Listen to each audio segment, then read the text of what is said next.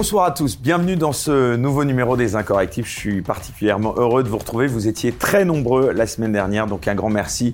Et un grand merci euh, également, je ne cesse de le répéter à chaque émission, à nos contributeurs sur la chaîne Les Incorrectibles Plus sur Player. C'est, je le redis aussi à chaque fois, uniquement grâce à vous et à vous seulement que nous pouvons vous proposer euh, ces contenus originaux chaque semaine. Alors notre invité cette semaine est un invité que nous n'avions jamais reçu encore. Je suis particulièrement heureux de le recevoir puisque je voulais le recevoir depuis longtemps. Il a notamment été euh, directeur du renseignement à la DGSE et il a aussi occupé les fonctions de haut responsable à l'intelligence économique rattaché au Premier ministre. Je suis donc particulièrement heureux de le recevoir. Il s'agit de monsieur Alain Juillet. Bonsoir. Bonsoir. Merci beaucoup d'avoir accepté cette invitation. Alors, cher euh, Alain Juillet, il y a une tradition dans cette émission. C'est la première fois, je le disais, que nous vous recevons. Et donc, euh, la tradition, eh bien, c'est que lors de la première heure, eh bien, nous parlons euh, de notre invité euh, pour permettre à ceux qui nous regardent, eh bien, d'en savoir un peu plus euh, sur vous.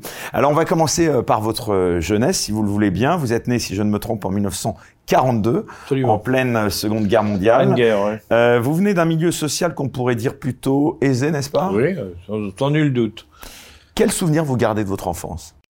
Ah, de très bons souvenirs, parce que j'avais la chance d'avoir dans une famille d'abord de hauts fonctionnaires ou de personnalités intéressantes. Et, euh, et j'ai vécu une, euh, une jeunesse à la fois mouvementée parce que je me suis déplacé dans beaucoup d'endroits, beaucoup de pays.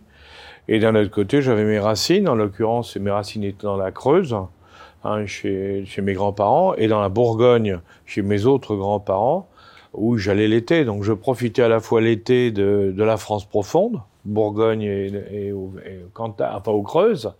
Euh, et puis de l'autre côté, ben, je travaillais, je voyageais grâce à mes parents. Oui, puisqu'on le rappelle, donc euh, vous êtes euh, le fils euh, d'un haut fonctionnaire hein, qui travaillait au ministère des Affaires étrangères, c'est ça? Oui, ben, il a travaillé. Ben, mon père a travaillé au ministère de l'Intérieur, au ministère des Affaires étrangères, ce qui m'a permis dans ma jeunesse d'aller en, en mouvement, en mouvement tout le temps, d'aller en Algérie. Euh, deux fois, même ouais, deux fois en Algérie, d'aller en Espagne, de me balader, enfin si vous voulez, et de et euh, donc d'avoir une vie qui n'était pas uniquement une vie française classique. J'étais au Brésil aussi, enfin j'étais dans plein d'endroits quand j'étais tout jeune, et ça m'a permis de découvrir le monde. L'investissement justement de votre père au service de l'État, est-ce que ça a été une source d'inspiration pour vous?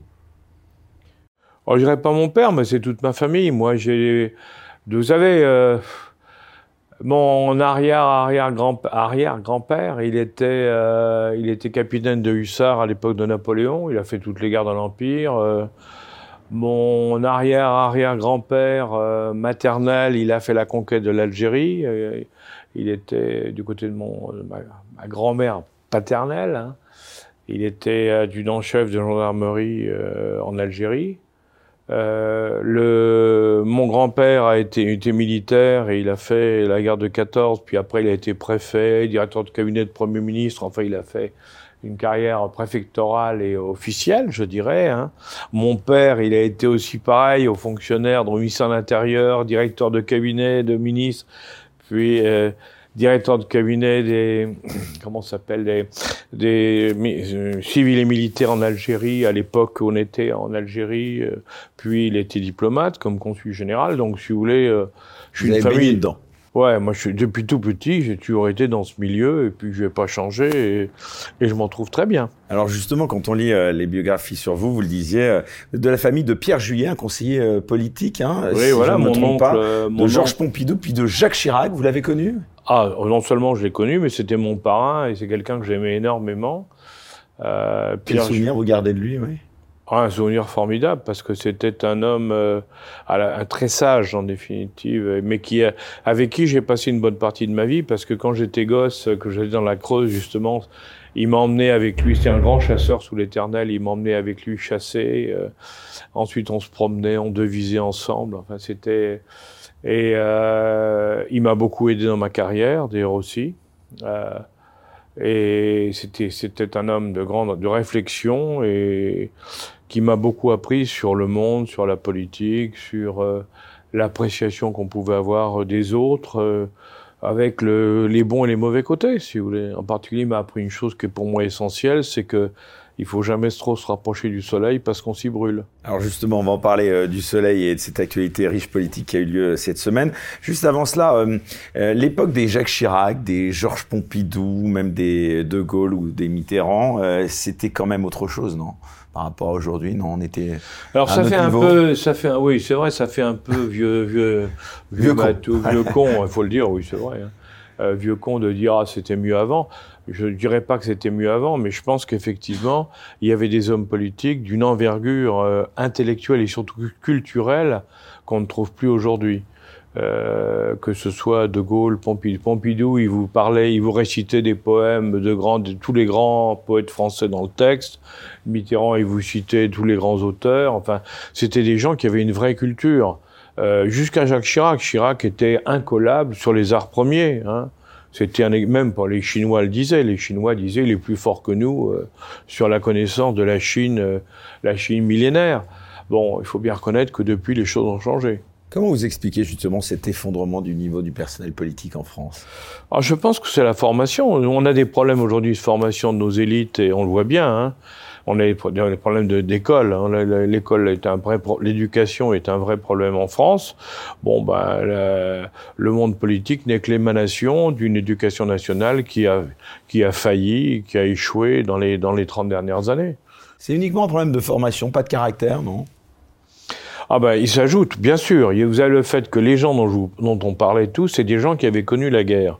C'est-à-dire, c'est des gens qui avaient connu l'époque où la France était très mal. Elle était envahie, elle était, elle était sous le joug euh, je dirais, allemand. Après, ils avaient connu cette époque terrible des années 45 à 50, tout le monde a oublié maintenant, mais où il y avait des tickets de rationnement, parce qu'il n'y avait pas de quoi assez manger. Hein, et chacun, on avait des tickets, et les gens allaient euh, dans les épiceries ailleurs, on, on, touchait un morceau de pain par rapport à un ticket. Donc, c'était pas, c'était pas comme aujourd'hui, où on a tout dans les supermarchés, euh, on claque des doigts, on a ce qu'on veut, et on proteste quand il manque quelque chose, il, il manque un produit qui n'a aucune nécessité.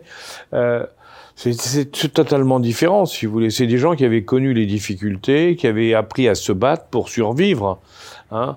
Euh, Aujourd'hui, euh, il faut bien reconnaître que euh, la, la, majeure partie de notre pays, à part, les, à part la, la, catégorie la plus malheureuse et la plus pauvre, bon, ils savent pas ce que c'est que de se battre pour survivre.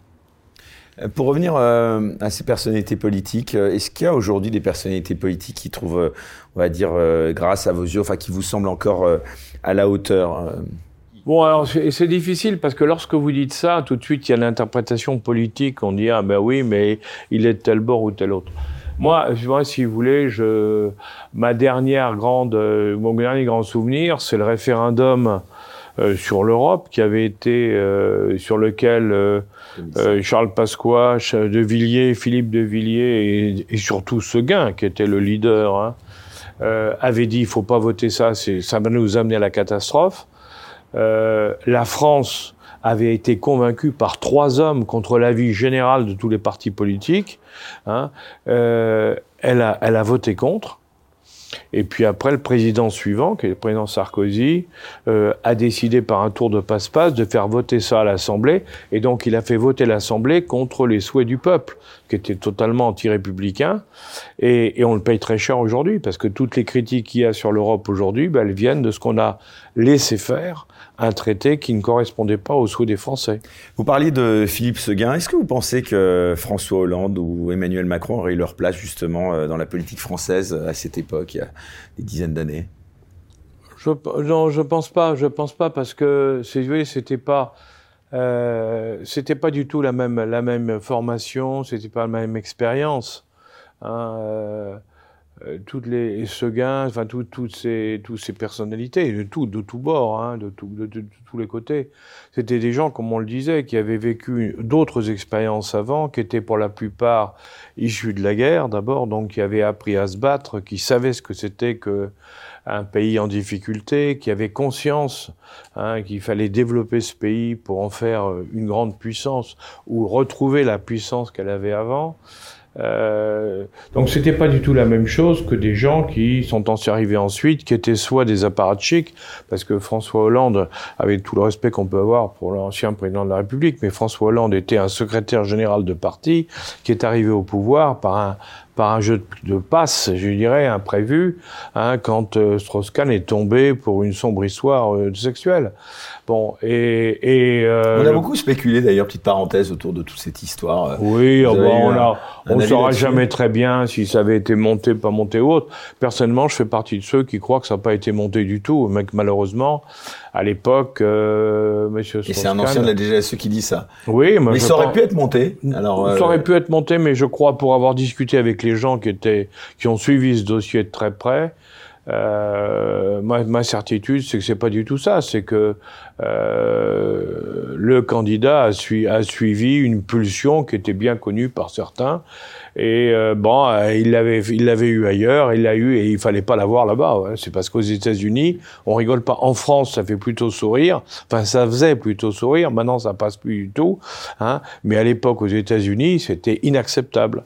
Et il est tombé là-dessus c'est clair. Alors justement, on parlait de votre euh, enfance, de votre éducation. Vous avez grandi dans la période de reconstruction, puis pendant euh, les fameuses Trente Glorieuses, pour reprendre la formule de Jean Fourassier. Vous êtes nostalgique de cette époque ou pas du tout?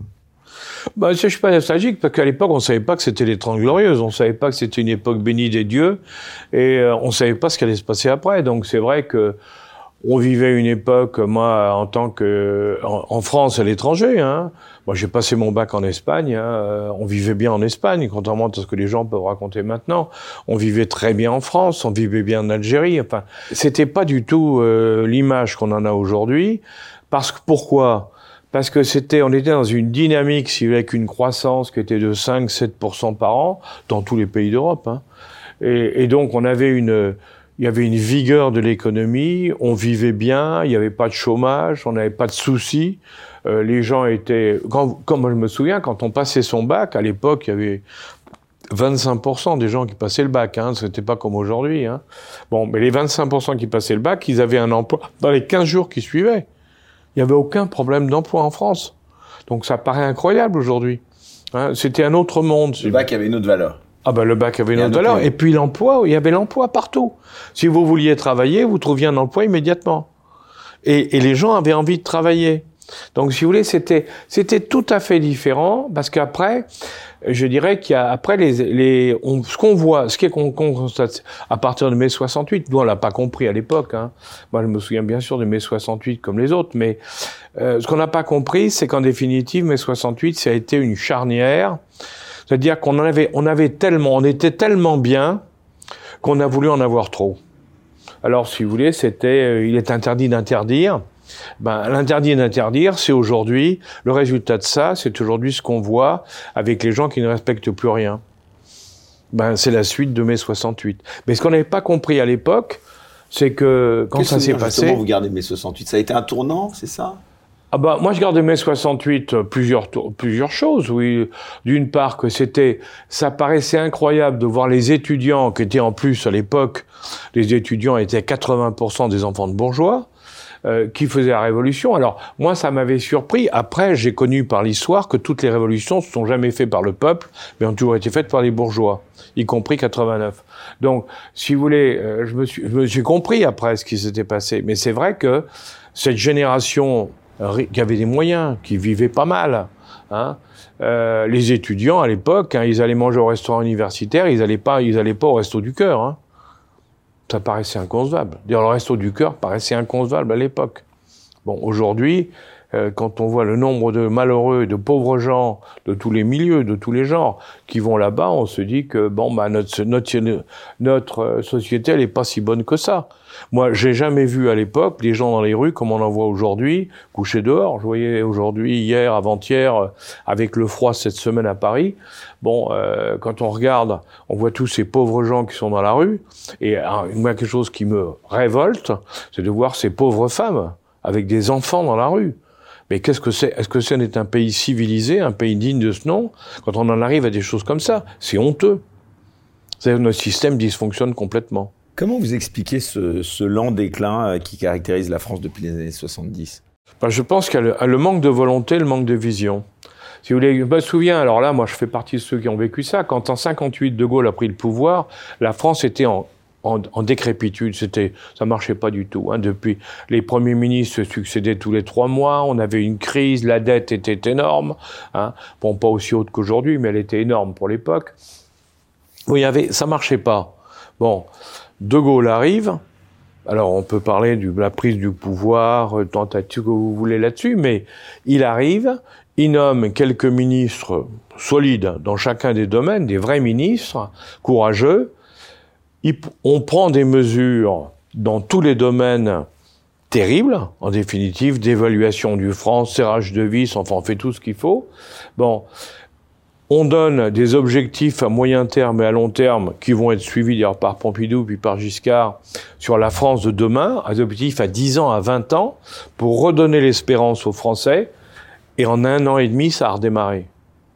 Et vous vous dites, ce pays est formidable. En un an et demi, il est capable de passer de très mal à très bien. Eh oui, mais il fallait des hommes qui leur donnaient des objectifs, qui leur donnaient la foi, euh, qui étaient capables de convaincre les gens qui y croient. Aujourd'hui, qui peut me dire aujourd'hui quelle est la politique de l'État français à 10 ans? Personne, même les ministres sont incapables de vous le dire. Donc c'est bien la preuve qu'il y a un problème. En, en 1980, en 1970, 60, 70, ouais, 60 et 70, tous les Français pouvaient vous dire voilà nos objectifs à 10 ans euh, sur le nucléaire, sur le spatial, sur le nu sur tous ces trucs parce qu'on avait il y avait une mobilisation générale autour d'un certain nombre d'objectifs qu'aujourd'hui il n'y a plus. C'est clair alors, on vient à vos études. Euh, quelles études vous avez faites et, pourquoi euh, ah, J'ai fait beaucoup d'études, oui.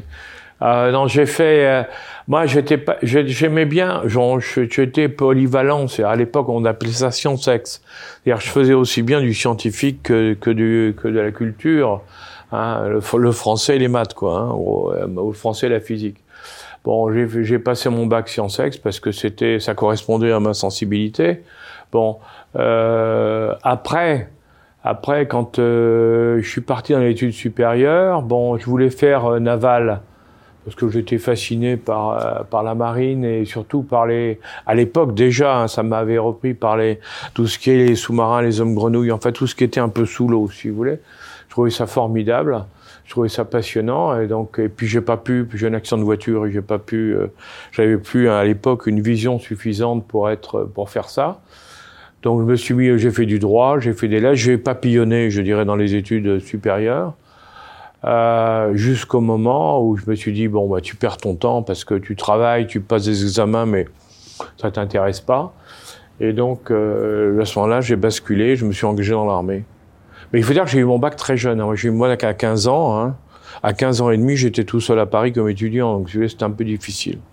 Et puis alors justement, vous êtes l'exemple type de celui qui a poursuivi aussi ses études tout au long de sa vie. Ah oui, hein, absolument. Puisque parce que justement, d'ailleurs trop rare en France. Non, mais justement, vous avez fait fort, hein, parce que vous bah avez fait rien moins que Stanford et HEC. Ouais, bah oui, parce que parce que quand euh, quand après, si vous voulez, après avoir fait la, après avoir été militaire. Hein, donc avoir fait, euh, m'être engagé comme deuxième classe, avoir fait les EOR, être devenu officier, bon, et autres. Quand j'ai quitté l'armée, euh, ben je savais pas faire grand chose à part être militaire. Hein. Même si j'avais fait des études de droit, des études de lettres, mais je savais pas grand-chose. C'est une bonne école de la vie, hein, être militaire quand même. Ah, formidable. Moi, j'ai adoré. Hein. J'ai vraiment adoré. Et, euh, et ensuite, donc, quand je suis parti dans le privé, euh, ben, je me suis vite rendu compte qu'en définitive, j'avais quand même une connaissance très incomplète de, pour pouvoir diriger des entreprises, faire des choses. Et je m'en suis rendu compte dans les fonctions qu'on m'a confiées. Donc, euh, à un moment, je me suis dit, ben, il faut que tu apprennes. Alors, j'ai commencé en faisant euh, à HEC, ce qu'on appelait le CPA à l'époque, hein, le Centre de perfectionnement aux affaires, qui était une une dure école hein, pour, euh, pour apprendre, pour se perfectionner pour des gens qui avaient déjà une expérience professionnelle.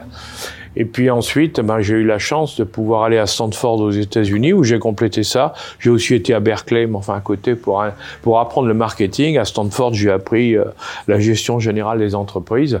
Et là, évidemment, après, alors quand euh, moi qui étais au départ avec mon bac, hein, bon, ben quand avec le bac, bon les choses avaient changé, donc on dit oh, vous avez votre bac, qu'est-ce que vous avez fait comme grande école? Bon, au départ, je pouvais rien dire. Je dis Saint-Cyr, c'est pas pas Saint-Cyr d'ailleurs, j'avais fait les EOR, donc pas Cherchel, c'est à l'époque c'était Montpellier. Euh, et euh, quand euh, on me disait après, beaucoup plus tard, me disait, vous avez fait quoi? J'ai ah, ah, ben, j'ai fait le un HEC. Ah bon, j'ai fait Stanford. Ah, vous êtes. Alors on a tout le monde disait celui-là, il a fait vraiment des études très fortes. Non, je me suis rattrapé parce que j'avais loupé au départ, parce que pendant que j'étais étudiant, j'ai fait beaucoup de choses, comme mais pas pas vraiment des études. Pourquoi, d'après vous, on ne favorise pas plus en France justement cette possibilité de se former tout au long de sa vie? Ah ben Moi, je pense que c'est une nécessité parce que je crois que le drame de la un des drames de la France actuelle est passé, c'est que quand on sort d'une grande école en France, on pense qu'on a un diplôme à vie. Alors que quand vous voyez l'évolution du monde, l'évolution des techniques, l'évolution des connaissances on actuelles, on peut-être un peu le diplôme aux compétences. Bah, bah ouais, bah exactement. Euh, alors il faut remplacer les, le, il faut remplacer le diplôme euh, qu'on pense acquis par des compétences qu'il faut acquérir en permanence. Donc si vous voulez, moi je crois qu'aujourd'hui euh, on est dans une remise. celui qui réussit, c'est celui qui est capable de se remettre en cause de manière permanente. Et malheureusement, euh, ben, nos écoles ne favorisent pas la remise en cause permanente et le système qui est, dans le, qui est le nôtre ne le fait pas non plus. Alors que je vois les Américains, par exemple, je connais pas mal de copains américains, bien sûr, hein, et depuis mes études à Stanford et à Berkeley, euh, ben, quand je vois les Américains, ils s'en mettent en cause tout le temps. On va s'améliorer, on fait un truc, on fait un autre. Ah oui, ils ont une volonté de progresser que nous, dans leur domaine, hein, que nous, malheureusement, pour la plupart des gens, on n'a pas parce qu'on dit ah ben non, mais moi je suis, euh, j'ai fait telle école, donc je sais tout. Non, je savais peut-être beaucoup de choses au moment où je suis sorti, mais dix ans après, je sais plus rien. Justement, vous parliez de cette école de la vie, euh, cette école militaire. Euh, le service militaire, c'était une bonne chose pour vous? Ah oui, je pense. Alors moi, je vais vous dire. Non, non, oui, bien sûr, c'est une. Moi, je pense que c'était une, des plus grosses. Les Chirac, Chirac a fait probablement deux grandes erreurs hein, dans sa carrière, mais une euh, dans sa carrière, le président de la République, dans son poste de président de la République. Mais une des deux erreurs, ça a été indiscutablement, ça a été le service militaire, parce que le service militaire, c'était, il y avait deux aspects dans le service militaire. Il y avait le fait que ça mettait tout le monde pareil.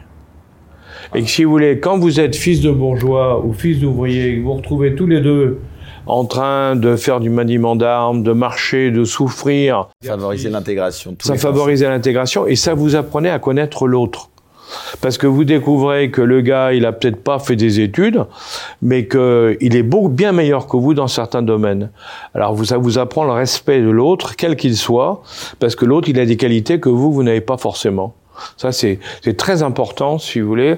Et puis le deuxième, c'est le brassage, c'est découvrir que bon, ben, l'autre qui est pas du même milieu, ben, il est aussi, il est aussi bon, il est sympa, il est, il est agréable, il, il est comme il est, mais et ça apprenait, je dirais, une sorte de fraternité, une sorte de capacité d'échange qu'on a complètement perdu aujourd'hui. Les gens se parlent pas aujourd'hui. Hein. les gens, les jeunes des banlieues, ils ont aucune idée de ce comment sont les gens du 16e, et réciproquement. Eh ben, c'est bien dommage. Parce que s'ils étaient tous ensemble, ils verraient qu'ils ont tous des qualités, pas les mêmes, mais qui sont complémentaires. Et c'est ça un pays. Un pays, c'est des gens qui se, qui se groupent avec des qualités complémentaires et qui arrivent à construire quelque chose. Et c'est le bourgeois issu d'une famille aisée qui dit ça, justement. Comme... Mais bien entendu. Mais bien au contraire même, parce que je pense. Alors il y avait un grand un, un des drames du service militaire à l'époque où il a été supprimé, c'était un faux motif de suppression, c'est qu'on disait tous les gens, les fils de bourgeois et des autres, hein, ils évitent le service militaire, ils trouvent des combines, alors ils partent en coopération, euh, ils se font déclarer malades et autres. Mais c'est ça contre, contre ça qu'il fallait lutter. Il aurait fallu dire non. Tout le monde fait son service militaire, riche ou pauvre, bourgeois ou nanti, je dirais, ou, ou malheureux. Il faut que tout le monde le fasse. Et c'est ça qu'il fallait imposer. C'était pas de dire ah ben non, mais comme il y en a une partie qui le font pas, eh ben non, il faut, le, courage, c'était de dire non non. Tout le monde fait le service militaire, c'est un parce que c'est le service national. En réalité, ça permettait de souder tout le monde et surtout d'inculquer à tout le monde un certain nombre de règles de vie de règles de comportement. Quand vous vivez ensemble, bah, vous apprenez que on peut pas faire n'importe quoi. Hein. Donc règles de comportement, règles de vie, et puis aussi une cohésion nationale. Parce qu'on se rend compte quand même que bah, on est tous ensemble pour défendre un intérêt général. Hein. Ça c'est, euh, moi je me souviens à l'époque, on faisait des cours d'éducation civique. Hein. Euh, ben les, les, jeunes, les jeunes militaires, les jeunes qui faisaient leur service militaire, eh ben ils apprenaient ce que c'était que la France, ce que c'était que l'Assemblée nationale, ce que c'était que aujourd'hui ils savent plus. Personne ne leur apprend. Vous voyez, c'est ça qui est un vrai problème. Hein et moi, je vais vous dire, moi j'ai eu la chance, hein, quand j'ai quand j'étais euh, nommé jeune officier dans les parachutistes, au premier CP, je vous le cache pas, à Pau, j'ai eu la chance d'avoir une section de gens qui savaient pratiquement pas lire et écrire. Mon colonel m'a dit, allez, euh, toi tu vas prendre une section de gars qui sont, ils sont volontaires, oui, volontaires, plus ou moins volontaires pour être parachutistes, mais la plupart d'entre eux, ils savent pas, ils savent pas lire hein, et à peine écrire. Bon. Chaque soir, après toute l'instruction à 6 heures de l'après-midi, je les prenais pendant une heure je leur donnais des cours de, des cours de, français, d'écriture et autres. Alors vous, ça, ça paraît pas. Mais imaginez ce que peut-être pour un, un jeune, et il y en a aujourd'hui qui sont comme ça, qui sait pas lire. On lui dit, tu vas rejoindre ton régiment à Pau. Le type, il est en, Alsace. Comment voulez-vous qu'il aille prendre le train alors qu'il sait pas lire le nom des gares? Mais le type, il met 3-4 jours pour aller à Pau. Il sait pas comment on y va. Hein? Il comprend pas. Il faut qu'il pose des questions aux gens. Où je suis? Ah ben, t'es à Tours, t'es à Toulouse, t'es à Grenoble. Le type, ils étaient paumés. Bon, ils savaient pas lire. Bon, ben quand après un an et demi de régiment, ils repartaient chez eux, ils savaient lire. Ils savaient écrire, ils étaient capables. Mais c'est un progrès fantastique. Et ça, c'est l'armée qui leur avait donné. C'était le service militaire. Et vous voyez, c'est tout ça qui manque aujourd'hui. On a dans les banlieues, on a plein de jeunes qui sont quasiment illettrés. Bon, c'est dramatique. Alors avant, ben c'était l'armée, c'était l'État qui leur faisait apprendre les choses. Aujourd'hui, c'est des associations, mais la plupart de ces associations sont complètement idéologiques. Donc elles vont non seulement leur apprendre, mais elles vont leur apprendre des choses pour haïr le système. Donc c'est une catastrophe. C'est ça. Donc l'arrêt du service militaire, ça a été un échec total pour la France, et ça, il faut bien le dire. Qu'est-ce que vous pensez du projet de service national universel d'Emmanuel Macron? Mais je pense que c'est pas une mauvaise idée. Le problème, c'est que les militaires sont contre parce qu'ils ont plus de casernes pour héberger les gens. Parce qu'on a vendu toutes les casernes pour faire des opérations immobilières et financer le budget de la défense. Donc aujourd'hui, il n'y a plus de, de local, de lieu où on peut réunir les gens. Or, il faut avoir, il faudrait, alors ça veut dire que comment faire aujourd'hui avec, on n'a pas de moyens, on a des dettes de partout, comment on va faire pour racheter des, des locaux, enfin des terrains, construire des casernes pour que les jeunes puissent venir avoir une formation? Mais je pense que oui, hommes et femmes, puisque maintenant les femmes ont considérablement pris une place dans la société qu'elles n'avaient pas il y a 40 ans ou 50 ans, hein, ben, il faut que tout le monde prenne conscience d'un certain nombre de règles du jeu. Ça fait partie de la, de la citoyenneté, si vous voulez. Et ça, c'est important, parce que la plupart des jeunes, on les attaque, on les critique et autres, mais en réalité, ils savent pas. Et vous pouvez pas condamner quelqu'un parce qu'il sait pas. Vous pouvez condamner quelqu'un quand on lui a appris et qui n'applique pas, ce qui n'est pas du tout la même chose. Alors, on revient à votre carrière de militaire, justement. Euh, à quelles opérations vous avez participé, justement, au sein du service Action, le fameux? Ça, je vous dirai jamais parce que ah. je me suis engagé quand euh, je suis rentré au service et puis après quand j'en suis sorti à ne jamais révéler des choses que j'ai pu faire. Donc ça, je, je n'ai jamais transigé là-dessus, mais avec ma famille. Alors, je vais pas le faire avec vous. C'est un engagement personnel ou on vous y oblige? Ah non, non, c'est signé. On signait un engagement. Alors que certains, effectivement, l'oublient, et puis maintenant on voit des bouquins fleurir bah et tout, euh, et je trouve c'est très mal. Je le dis parce que c'est inacceptable. C'est une violation d'un engagement qu'ils ont pris à titre personnel. Donc c'est pas la gloire de ceux qui, qui se, qui se parjurent. Moi, je fais partie de ceux, c'est peut-être euh, un peu vieux, un peu dégradé, comme vous voulez, mais qui considèrent que le parjure, c'est très grave. Les services spéciaux français, est-ce qu'ils sont toujours aussi réputés aujourd'hui que par le passé? Je crois qu'ils sont meilleurs que ce qu'on dit, mais moins bons que ce qu'ils pourraient être. Hein, voyez, c'est pas une région de ni oui ni non. Hein. Je suis pas normand, hein, c'est clair. Mais euh, les services français, ils font des choses, ils ont fait des choses et ils font des choses très bien. Bon, comme d'habitude, un service, les, choses bien, on n'en parle jamais, hein, puisqu'il n'y a pas de pépin, donc on n'en parle pas et c'est secret. Alors évidemment, chaque fois qu'il y a un coup fourré ou un truc qui est loupé, alors tout le monde tombe sur les services en disant ah mais vous voyez ils sont mauvais et tout. Non, Il y a des loupés parce que dans n'importe quelle organisation humaine, quelle qu'elle soit, il y a des loupés. Les Israéliens, le fameux Mossad, ils ont eu des loupés retentissants dans leur histoire. Bon, ça n'empêche pas qu'on considère que c'est un bon service. Les Américains se sont plantés des dizaines de fois. Bon, c'est un bon, ce sont des bons services. La, la SIA est une excellente organisation. Les Russes, pareil, le SVR, il est très bon. Même s'il s'est fait planter avec, j'avais pour l'affaire Kripal et d'autres, euh, ce sont, euh, ils sont très bons. Donc, en définitive, les, vous savez, les, les plus grands services, ils sont généralement, ils se débrouillent bien. Ils sont bien avec leurs moyens, bien entendu, avec leur volonté, avec aussi leur, le dévouement de leur personnel, mais ils sont, en général, ils sont très Ça bons. Ça n'est qu'une affaire de moyens ou pas? Ah non, non, il y a aussi le moral du personnel, il y a la, il y a l'enthousiasme, il y a le moral, il y a les chefs aussi, hein, il faut que les gens croient. Vous parliez justement du Mossad, des Russes, Ouais. des Américains. euh, J'ai envie de dire le- l'espion euh, français, euh, il est, euh, il est solide. Bon, il est pas ridicule, hein, pas du tout. Il fait partie des bons. Hein. Alors, j'avais vu le Monsieur Aimier, le- l'ancien patron des, des services français, qui disait nous sommes parmi les trois, quatre premiers. Bon, je pense qu'il faut pas exagérer quand même, mais on est, on est dans la dans la très très bonne moyenne.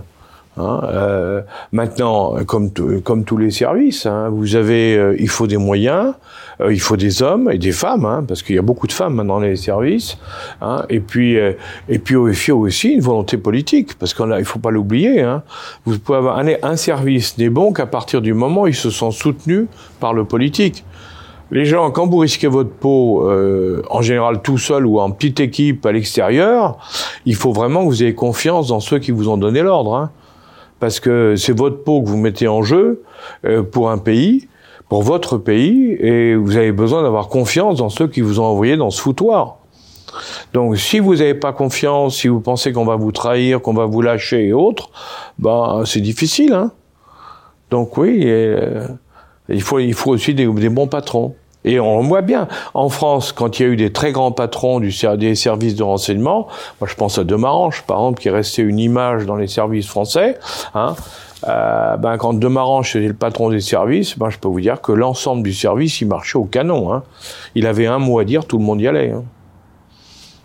C'était une affaire de, de quoi? De personnalité de... Ah oui. Euh, On l'écoutait plus ah, que les et- autres, et je, vous, pourquoi? je vous parle de Marange, mais il y avait des sous Marange. Alors, on parlait du service action tout à l'heure. Il y a eu pour, pour moi celui qui a été le meilleur patron du service action de toute l'histoire, qui s'appelait de Marolles, le général de Marolles. Marolles était un type fantastique. Il était adoré par, adoré par tout le monde. Hein. Bon, c'était un type très simple, très sage, très, à la fois très gentil, mais très ferme. Hein. Mais un merveilleux analyste qui analysait les situations et qui savait donner confiance parce qu'il expliquait, il analysait, il lui donnait des objectifs. Et les gens, ils, seraient fait, ils étaient prêts à se faire tuer pour lui. Hein. Donc, ouais. Mais c'était un vrai chef. Le problème, le problème dans les services, mais ça c'est toujours la même chose, hein, c'est comme partout, hein, c'est que il faut que vous ayez, il faut que vous suiviez vos chefs parce que parce que vous avez confiance en eux, parce que vous savez que s'il faut, ils seront devant vous. Le chef, c'est pas celui qui est derrière. Hein, le chef, celui qui est devant. Alors d'une sous d'une forme ou sous une autre, mais les gens, il faut qu'ils sachent. Euh, vous savez, c'est le problème des policiers aujourd'hui. Hein. Le policier aujourd'hui, il a besoin d'avoir un ministre dont, il sait qu'il il va les défendre. Si le ministre défend ses hommes, les policiers ils suivent. Si le ministre les défend pas en trouvant des astuces parce qu'il veut pas déplaire aux uns ou aux autres, eh ben ça marche pas parce que le- le- les gens ne le suivent pas. C'est toujours la même histoire. Alors justement, j'aimerais qu'on s'arrête un petit peu justement sur cette période où vous avez été à la direction du renseignement euh, Mmh. au sein de la DGSE. Comment vous en êtes arrivé là? Est-ce que ça, vous pouvez nous, nous le raconter un petit peu Parce que- Ah oui, ça c'est bon, ça c'est très simple. Hein. Euh, moi, je, ah oui, très simple. Moi, quand je suis rentré dans l'armée, donc j'ai fait mon, mon service, je suis engagé- service militaire, j'ai fait les EOR, je suis devenu officier, je suis passé au premier CP, euh, premier régiment de chasseurs parachutistes à Pau. Et puis là, moi, j'avais qu'une idée en tête, c'était rejoindre les services spéciaux. Parce que c'est ça qui m'intéressait dans l'armée, c'était les services. Hein, Et donc j'ai postulé pour les services spéciaux euh, et je me suis retrouvé effectivement à l'époque, hein, donc longtemps, à 67, 60, dans 63, pardon, excusez-moi, 63, 64, je me suis retrouvé, euh, 64, pardon, je me suis retrouvé euh, au service action. À l'époque, c'était pas du tout comme aujourd'hui une grosse bête. Hein. C'était un tout petit nombre d'officiers et sous-officiers, euh, des gens remarquables d'ailleurs, des gens formidables. Et, euh, et là, j'étais vraiment heureux parce que j'avais atteint moi mon objectif. Hein, je me disais, moi, pour moi, ça y est, pour ma famille, moi qui suis une famille d'officiers, de hauts fonctionnaires, bon ben, j'étais, j'étais, j'avais, j'avais rempli ma mission, quoi. Hein, j'étais. Et donc j'ai été là-bas pendant quelques années. Et puis après, on a eu, a eu des problèmes dans les services et euh, les EOR, comme moi, on nous a dit voilà, euh, vous pouvez pas rester dans le service, il faut partir dans un régiment normal. Bon. Et, euh, et, moi, je me voyais pas, je me voyais pas faire du maniement d'armes, si vous voulez, à Mourmelon. J'ai rien contre Mourmelon, hein, mais ni contre le maniement d'armes. Enfin, c'est pas mon truc. Moi, j'étais, moi, j'étais venu pour faire de l'action, si vous voulez. Donc, j'ai quitté l'armée. Je suis rentré dans une société qui s'appelait Ricard. Oui, c'est ça. Paul Ricard, un, ouais. Un détour par le privé. Exactement. Je suis allé par. Et j'ai fait une longue carrière dans le privé, mais tout en restant, quand même, tout en restant avec les services. Ah, c'est ça qui était, si vous voulez. Et donc, pendant cette période où j'étais à la fois dans le privé et en même temps en liaison... Pernod Ricard, Suchard, l'Union laitière normande, ah, ouais, Marks Spencer. Hein. Et Marks Spencer, c'est ça. Donc, euh, c'est quand même professionnel incroyable dans le privé. Enfin, vous ah oui, puis j'ai fait. Et puis je suis parti chez Ricard, je suis rentré euh, inspecteur export, j'ai terminé directeur général hein, quand même, donc c'est pas trop mal. Hein, J'étais directeur général aussi et puis président de de Jacob Suchard, de Suchard et Jacob Suchard. J'ai été directeur général et président de l'Union laitière normande, président de Spencer donc on peut pas dire dans le privé, j'ai pas une vraie carrière, hein. Et j'ai grimpé tous les échelons, hein. Donc, si vous voulez, il n'y a pas de là-dessus, il n'y a pas de problème. Et vous êtes malgré tout revenu dans le public. Mais alors, mais, mais comme en même temps, j'étais toujours dans les services, j'aidais les services parce que c'était bon, c'est ma vie, hein, c'est ma, vie. Régulièrement. Quand vous disiez que vous aidiez les services, c'était de manière euh, ben, j'étais ce qu'on appelle alors ce qu'on appelle maintenant un honorable correspondant, c'est-à-dire que ah. quand ils avaient besoin de moi, ils m'appelaient et je, je rendais les services que je pouvais à l'international, à l'étranger pour les services français. Donc on peut être président de, de grosses boîtes comme ça bien et sûr, être un agent. Bien sûr, il y en a eu, il y en a eu d'autres avant moi et des patrons de très très grandes entreprises françaises qui ont fait des trucs formidables. Je ne peux pas vous donner les noms parce que là c'est secret. Hein, je suis venu par le secret, mais il y a eu des gens absolument formidables. Ouais, pardon, ça me fait revoir euh, quelques souvenirs en tête de gens qui sont peut-être décédés dans des accidents, qui étaient à la tête de multinationales. Ouais, mais exactement, et qui ont fait des choses magnifiques. Et, et là, donc moi c'est ce que. Alors, si vous voulez, pendant que j'étais là, bien sûr, je voyais les militaires, je voyais les politiques, je voyais tout le monde, et régulièrement des gens disaient mais toi, il va falloir que tu reviennes dans les services. Et euh, je me souviens à l'époque de, de François Léotard, quand François Léotard était ministre, hein, à l'époque, on avait même dit, mais il faut que toi, tu viennes comme patron de la DGSE, parce que c'était, euh, tu connais tout le monde, tu connais dans l'intérieur. C'est politique quand même. Là, oui, mais bien sûr. Mais les gens disaient, toi, tu es dans le monde du privé, tu as été militaire, es, bon, je suis colonel de réserve maintenant, mais je suis bon, opérationnel, hein, donc je ne suis pas dans la réserve citoyenne. Hein. Bon, euh, tu as tous les brevets, tu as tous les trucs, bon, euh, tu devrais revenir. Et euh, en définitive, à la fin, euh, si vous voulez, j'ai un de mes amis qui était, qui était directeur de cabinet de Jacques Chirac, qui était euh, à, la mairie de Paris, qui est un ancien militaire aussi, euh, et qui m'a dit, écoute, je vais prendre la DGSE, est-ce que tu veux partir, venir comme adjoint avec moi? Et comme j'aimais beaucoup ce garçon, qui était un type formidable, euh, et que en plus le service m'intéressait, je lui dis ben quoi, je vais avec toi. Donc euh, ben, on a on a donc euh, c'était le ticket si vous voulez à l'époque de Chirac pour la DGSE. Et puis le, malheureusement lui est tombé malade, il a eu un cancer et donc il a bien sûr il a dit je peux plus me présenter donc moi j'ai abandonné.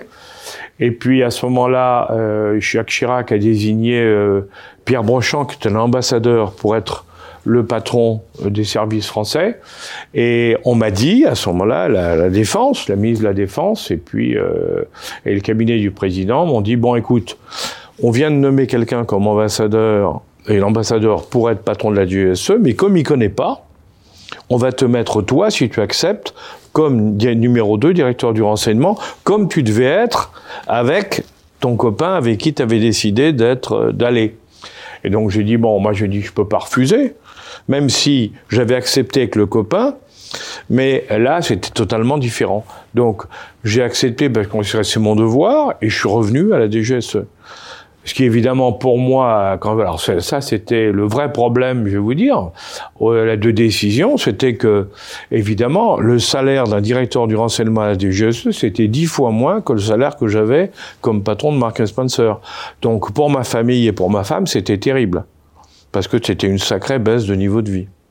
Mais bon, mais je l'ai pris parce que je trouvais que ça me faisait plaisir. Et de cette expérience à la DGSE, euh, pareil, euh, je sais pas si oh vous bah, me DGSE, si vous voulez, c'est un marquant, particulier. Oh, bon, bah, c'était, il y avait des gens formidables. On a fait des choses extraordinaires à l'époque. ça sert hein. Je vais poser une question très naïve, mais pour les gens qui nous écoutent et pour qui bah, ce milieu est quand même très opaque, même s'il y a eu des séries, des tas de choses, mais à quoi ça sert vraiment le renseignement Si on devait poser cette question. Très ah bah, ça permet au, au chef de l'État et à son équipe de prendre les bonnes décisions. C'est-à-dire, si vous voulez. Tous les jours, il y a un rapport, euh, tous les matins. Tout, le temps, mais tout le temps, mais sans arrêt, si vous voulez. Dans tous les domaines, il y a des incidents qui se passent partout. Il y a des choses qui se passent et il faut comprendre. Ah oui, et il faut comprendre, si vous voulez. Donc là, dans la période actuelle qu'on vit, euh, tellement sensible au plan international, on peut imaginer que chaque matin, le président a un reporting. Bien sûr, bien sûr il a. Alors les Américains, il y a, c'est formalisé, il y a un reporting tous les matins. En France, c'est un peu différent, mais ça ressemble. Euh, Comment ça se passe Ah bah, il y a une synthèse tous les jours. Si vous voulez, il y a des milliers d'informations qui arrivent dans le service de renseignement. Ils sont traités par les spécialistes, analysés par les spécialistes. On en fait des synthèses et tous les jours, on va, il le président et son équipe va avoir des fiches qui vont lui dire voilà, dans tel domaine, dans tel pays, pour telle technologie, voilà les problèmes. Et ou voilà ce qui va se passer, ou voilà ce qui risque de se passer. Et évidemment, pour le président ou pour son équipe, c'est très important. Si vous savez, par exemple, que un tel qui est président, il va être renversé dans huit jours, eh ben, vous n'allez pas faire la même attention à ce qu'il va vous raconter que, que si vous savez qu'il est là pour dix ans. Vous voyez hein euh, S'il y a un mauvais coup qui a été fait quelque part, eh ben comme ça, vous savez que c'est lui en face qui a fait le mauvais coup. Vous n'avez pas le même comportement, vous n'avez pas la même capacité. Et, et pour tous les domaines, si vous voulez, on peut pour négocier sur euh, sur des affaires, sur des sociétés, sur des recherches, sur tout. Hein Je vais vous donner un exemple. Vous voyez, par exemple, un renseignement qui est vraiment intéressant. Angela Merkel, vous avez tous connu, la chancelière allemande. Bon, les services avaient découvert que, ça c'est pas un secret, elle avait une peur, mais maladive des petits chiens. Mais des petits, hein, pas les gros chiens, hein, les petits. Elle avait une peur maladive des petits chiens. Donc, si vous vouliez cette femme qui était une forte femme, hein, qui craignait pas grand-chose, solide, qui lâchait rien, hein, vous vouliez la déstabiliser, vous lâchez un petit chien. Eh ben, qu'est-ce qu'il a fait, Poutine? Il a lâché un chien à la première réunion avec euh, avec elle, il a lâché un petit chien qui est venu quoi, et, là, et, et c'était, il a été traumatisé. Hein? Voyez Et du coup, il a pu négocier dans de meilleures conditions parce que du coup, elle savait plus où elle en était, ou presque. Si vous avait perdu pas tout, mais une partie de ses moyens. Quand vous connaissez un renseignement, c'est idiot, mais quand vous savez par exemple que quelqu'un a besoin de fumer des cigarettes toutes les 10 minutes parce que c'est plus fort que lui, il est addict, comme on dit. Bon, si vous savez ça, eh ben, vous allez pouvoir négocier. En négociation, vous savez que toutes les 10-15 minutes, il va avoir une envie répressible d'aller fumer une cigarette. C'est le moment de le coincer en lui demandant des trucs impossibles. Vous l'obligez de rester pour qu'il lâche. Et du coup, comme il a envie d'aller fumer sa cigarette, il va lâcher sur des trucs qu'il lâcherait jamais. Ça, c'est du renseignement. Très simple. Hein. Je donne des petits exemples simples. Mais si vous voulez, c'est très utile très utile au niveau d'un... Euh, et c'est toutes ces informations. Alors ça peut être dans tous les domaines, hein, mais vous avez comme ça des, des éléments qui vous permettent d'être plus efficace comme ministre, comme président, euh. Bon, et pour les entreprises, c'est pareil. Hein. Et oui, parce que alors après cette période de la DGSE, la DGSE, euh, vous parlez des entreprises, vous vous occupez pendant plusieurs années de développer l'intelligence économique absolument. en France. Oui. Euh, C'était quelque chose de négligé jusqu'alors. Hein, oui, absolument. Bah, si vous voulez, l'intelligence économique, c'est alors d'abord il faut savoir ce que c'est l'intelligence économique. Si on appuie, si on, pour parler gros, globalement, c'est du renseignement économique. Hein euh, seulement en France, on voulait pas dire renseignement parce qu'à l'époque, dans les années 90, renseignement, c'était les, les barbouzes, les tontons flingueurs. Enfin bon, c'était pas bon, c'était pas porteur. Donc on a dit, on va appeler ça intelligence parce qu'intelligence en anglais, ça veut dire renseignement, mais en, romain, en langue romaine, en langue latine, ça veut dire comprendre Donc, si vous voulez, l'intelligence économique, c'est renseignement économique, comprendre l'économie, ainsi de suite. Alors, très bien. On a voulu le lancer parce qu'on s'est aperçu que dans tous les contrats internationaux, on perdait des points par rapport aux Anglais. ah bah à chaque fois on était, on, se faisait avoir par les Américains, les Anglais et tous les autres. Pourquoi? Parce que nous on le pratiquait pas et eux ils l'appliquaient. On n'était pas formés à ça. Ah pas du tout. Alors, les Français pas du tout. Alors que chez les Anglais ou les Américains, c'est le renseignement c'est une seconde nature. Si vous voulez, ça fait partie de leur monde.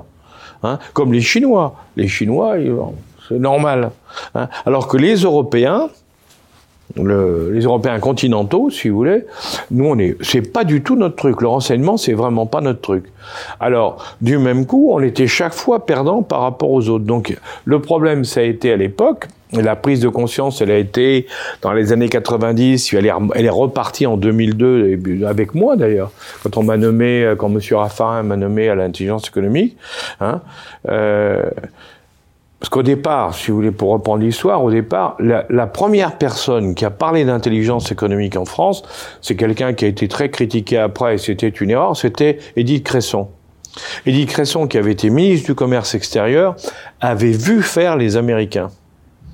Elle avait dit, ce qu'ils font, c'est très dangereux parce que effectivement, ben c'est sûr. Si vous jouez au poker avec un autre et qu'il y a une caméra qui filme vos cartes, eh ben je peux vous dire que vous avez perdu, hein, c'est clair. Mais c'est ça le renseignement. Hein Donc elle l'avait compris et elle a dit faut qu'on se mobilise. Alors après il y a eu euh, Martre qui est le patron de l'aérospatiale, il y a eu Salmon numéro 2 de L'Oréal, enfin des grands patrons de grandes entreprises françaises qui ont dit oui vous avez raison, il faut qu'on se mette là-dessus. Et eux s'y sont mis. D'où le succès de L'Oréal, d'où le succès de l'aérospatiale à l'époque avec Caravelle, Concorde et autres. C'est des gens qui avaient compris la mécanique. Et derrière, l'État français a dit on y va. Vous voyez? Et en 2002, on a dit on va vraiment y aller sérieusement. C'est comme ça que moi je me suis retrouvé là-dedans. Et on s'est aperçu que 99% des entreprises françaises n'avaient aucune notion de ce que c'était que l'intelligence économique, c'est-à-dire d'aller chercher du renseignement pour se protéger, mais aussi pour attaquer. Vous voyez, c'est ça. C'est ça pourquoi c'est si important aussi. c'est important parce que si vous voulez, quand vous voulez gagner des contrats, si l'autre il est au courant de ce que vous faites et que vous vous ne savez rien, ben, vous avez forcément perdu. Hein? C'est clair. Hein? Si vous voulez conduire une voiture et vous connaissez pas les règles, ben, vous allez vous planter. Hein, ou vous allez vous faire arrêter par la police, vous allez vous planter. Si vous connaissez les règles, vous allez jouer avec les règles et vous êtes le plus malin Comment possible. Faire justement pour mieux protéger nos, secrets industriels? Ben justement, il faut mettre en place des systèmes de sécurité qui vont faire que les gens. Euh, l'affaire Alstom, par exemple, c'est quand même. Ben oui, mais l'affaire Alstom, on s'est fait avoir. On s'est fait avoir parce qu'on a été mauvais. On s'est fait avoir parce que les Américains nous ont espionnés. Avant de euh, nos fleurons, quoi. Ah bah oui, mais les Américains ont repéré. L'histoire, Alstom, elle est très simple. Hein. Les Américains étaient leaders dans toutes les turbines et pour l'électricité hein, au niveau mondial, sauf un type de turbine, les fameuses turbines Arabelle d'Alstom, dans lesquelles on était leader mondial. Et les gens de General Electric ont dit, il faut qu'on récupère ça pour être leader mondial partout. Ça, c'est la première étape. Deuxième étape, comment on fait pour récupérer les turbines Irabel Eh ben, il faut qu'on fasse tomber Alstom parce qu'on peut, veulent pas le vendre. Donc, il faut qu'on fasse tomber Alstom pour le récupérer. Et ils ont mis en place en trois ans un système qui était conçu pour, avec toute l'aide de tous les services américains et de tout le monde, pour faire tomber Alstom. Et, et nous, pendant ce temps-là, on voulait rien voir. Et même quand euh, Pierucci, le vice-président euh, Asie d'Alstom, a été arrêté par les Américains et menacé, on n'a toujours pas branché. On a laissé les dirigeants de l'entreprise négocier pour sauver leur peau. Et, on a perdu Arabelle. Et Arabelle, les turbines Arabelle, c'est les turbines qui équipaient les réacteurs nucléaires des sous-marins atomiques français. Donc ça veut dire que on a donné à ce moment-là aux Américains la possibilité de bloquer toute la puissance nucléaire française. Donc, si vous voulez, c'était, c'est, c'est ça qu'il faut l'affaire Alstom. L'affaire Alstom, c'est pas uniquement les turbines. C'est derrière, c'était, c'était les turbines qui permettaient de faire marcher les sous-marins atomiques. Donc, c'est toute la dissuasion nucléaire française qui était remise en cause. Incroyable qu'on ait pu laisser faire ça, si vous voulez. Une, une, c'était une faute, une faute grave au niveau de l'État, mais une faute grave parce qu'on n'avait pas su se défendre.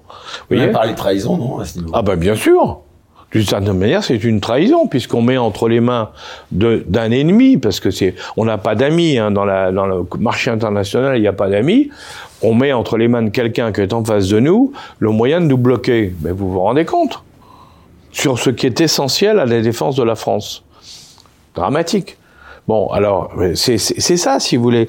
Donc, si vous savez, si vous savez, si vous êtes capable de répondre, hein, euh, bah, évidemment, les choses changent quand Pierucci a été arrêté, euh, bon, eh ben, et que le juge américain lui a sorti deux mètres de dossier en disant voilà toutes les écoutes qu'on a fait de votre société, on sait que vous êtes des corrupteurs, que vous avez euh, passé des contrats avec des sociétés étrangères euh, dans les pays étrangers en donnant des en donnant des pots de vin et autres. Donc on vous arrête et on va vous coincer. Euh, bon ben. Ce qui a été bon, c'était pas, c'était peut-être pas bien, mais en tout cas, ce qui a été dramatique, c'est qu'il l'avait fait.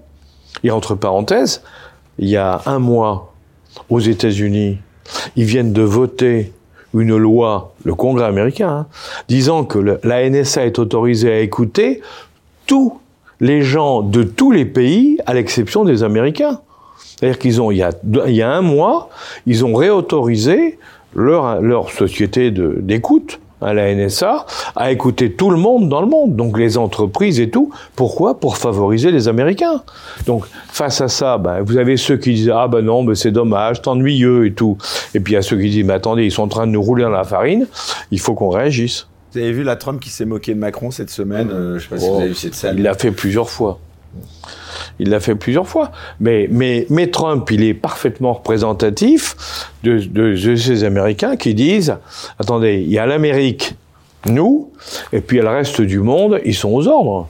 Pour eux, c'est dans leur esprit, ça, ne pose pas de problème. Mais est-ce que ça veut dire que nous, on doit l'accepter? Bien sûr que non. Il y a un moment, il faut dire non.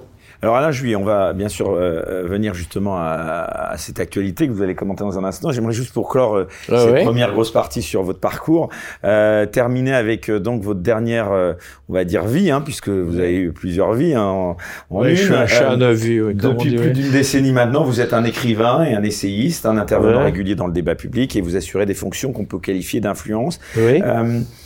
Comment est-ce que vous vous définissez aujourd'hui? Ah, alors moi je, sais, je, bah, moi je me, définirais, moi, définirais plutôt comme un transmetteur, c'est-à-dire si vous voulez, moi j'ai eu une vie euh, bon assez riche, c'est vrai, j'ai eu la chance de pouvoir faire beaucoup de choses dans ma vie, d'expérimenter beaucoup de choses, de voir beaucoup de choses.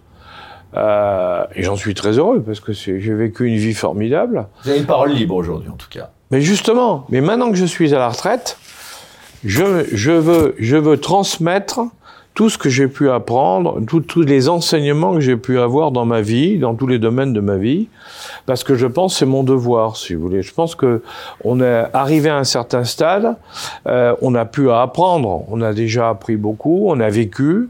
Euh, on n'attend pas des honneurs, c'est fini, hein, tout ça c'est terminé.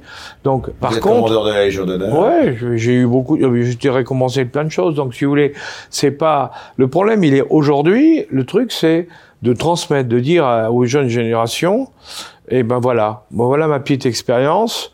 Vous en tirez ce que vous voulez, mais profitez-en. Parce que avant que vous ayez acquis la même expérience, il faudra beaucoup de temps, et entre-temps, ben, essayez de bénéficier de la mienne.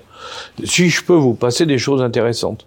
Et je m'aperçois, il faut être tout à fait honnête, que ben, ça se passe plutôt bien, la transmission se passe bien, parce que j'ai beaucoup de gens avec qui je dialogue dans tous les milieux sociaux. Hein. Après, beaucoup de gens qui nous regardent vous ah, demandez, vous réclamez. Euh, mais j'ai beaucoup dans tous les milieux sociaux. Hein, vraiment, c'est incroyable, euh, c'est formidable.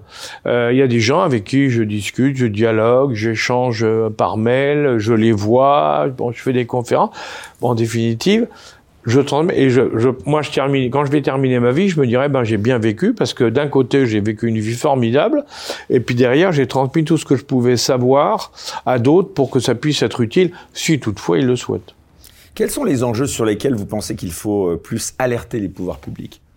Ah ben, je pense pour les pouvoirs publics aujourd'hui, il faut qu'ils se rendent compte que nous sommes dans un monde extrêmement concurrentiel dans lequel personne ne fait de cadeaux aux autres. C'est-à-dire, si vous voulez, les idéalistes, c'est peut-être ça la grande, la grande, euh, le grand problème du 21e siècle ou du 22e siècle, c'est que nous sommes dans un monde dans lequel personne ne fait de cadeaux à l'autre.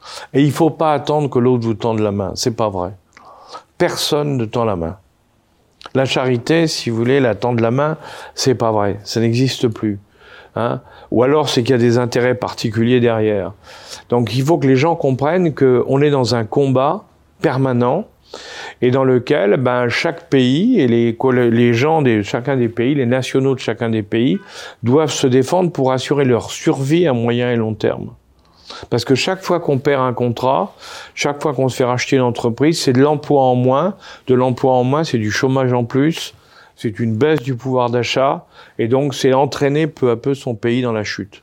Donc, il faut savoir réagir. Et pour ça, il faut une mobilisation générale.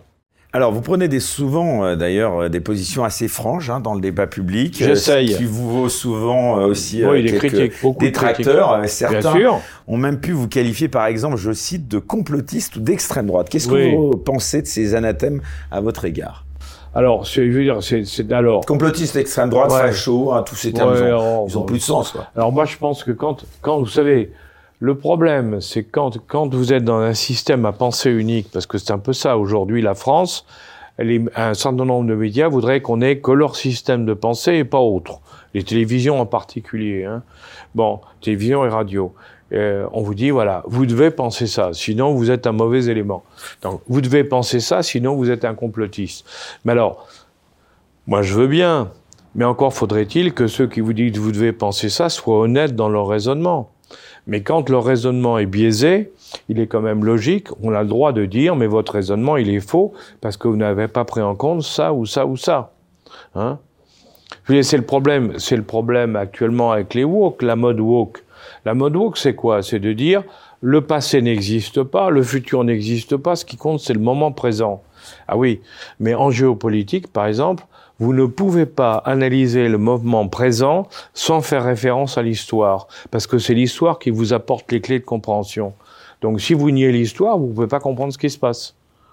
Alors à partir de ce moment-là, on vous dit comment Vous êtes complotiste parce que mais non, je suis pas complotiste. J'essaie de comprendre avec tous les éléments qui sont à ma disposition. J'essaie d'être factuel. Alors facho, extrême droite, si, parce qu'on aime bien son pays, parce qu'on est pour la souveraineté, pour défendre l'intérêt de son pays, euh, parce que, comme je viens de vous le dire, parce que moi, moi, ce que je souhaite, c'est qu'en France, on ait le plein emploi. Je souhaite que les gens vivent convenablement. Je souhaite qu'il n'y ait plus de gens, de pauvres femmes avec des gosses dans la rue, hein, qu'ils en soient à mendier ou à coucher dehors dans le froid. Si c'est ça être facho, alors je suis facho. Totalement je l'assume. Mais en réalité, c'est pas vrai. Je suis pas facho du tout. Même les gens qui me connaissent vous diraient que je suis plutôt même plutôt centre gauche qu'autre chose. Hein Mais en réalité, je sais quoi? Moi, j'essaie de voir ce qui est intéressant pour mon pays dans tous les domaines. Et au-delà de votre personne, justement, est-ce que la, multiplication de ces termes, est-ce que ça traduit pas un effondrement du débat public en oui, France Oui, mais justement. Mais euh, je suis bien d'accord avec vous. Moi, je, je crois qu'aujourd'hui, ce qui est terrible, si vous voulez, c'est que il n'y a plus de débat. On revient à ce qu'on disait au début de cette émission. Quand, euh, quand il y a une, les grands politiques d'une époque, ils acceptaient la discussion et le dialogue. Hein. Parce que ils savaient très bien qu'ils avaient leurs idées, mais que d'autres pouvaient avoir de bonnes idées. Et que l'intérêt, c'était le consensus. Mais pour faire une négociation, un consensus, il faut être, il faut être fort.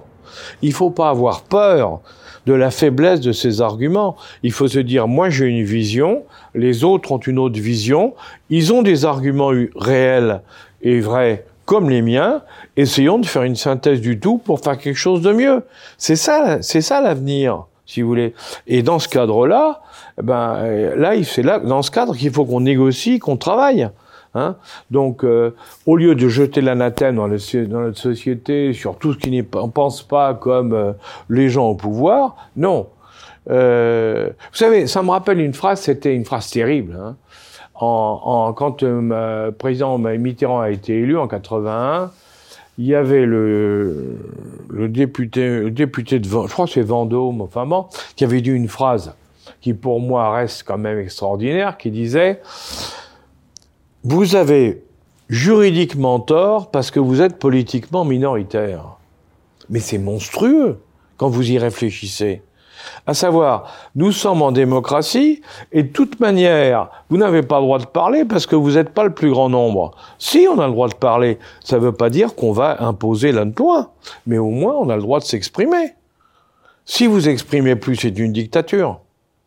Et moi, je dis qu'actuellement, on est dans une fausse démocratie parce que il y a aujourd'hui une la pensée unique, si je peux dire, dans tous ses aspects, fait que on vous interdit de dire autre chose que la pensée unique, on vous coupe, on vous censure et autres.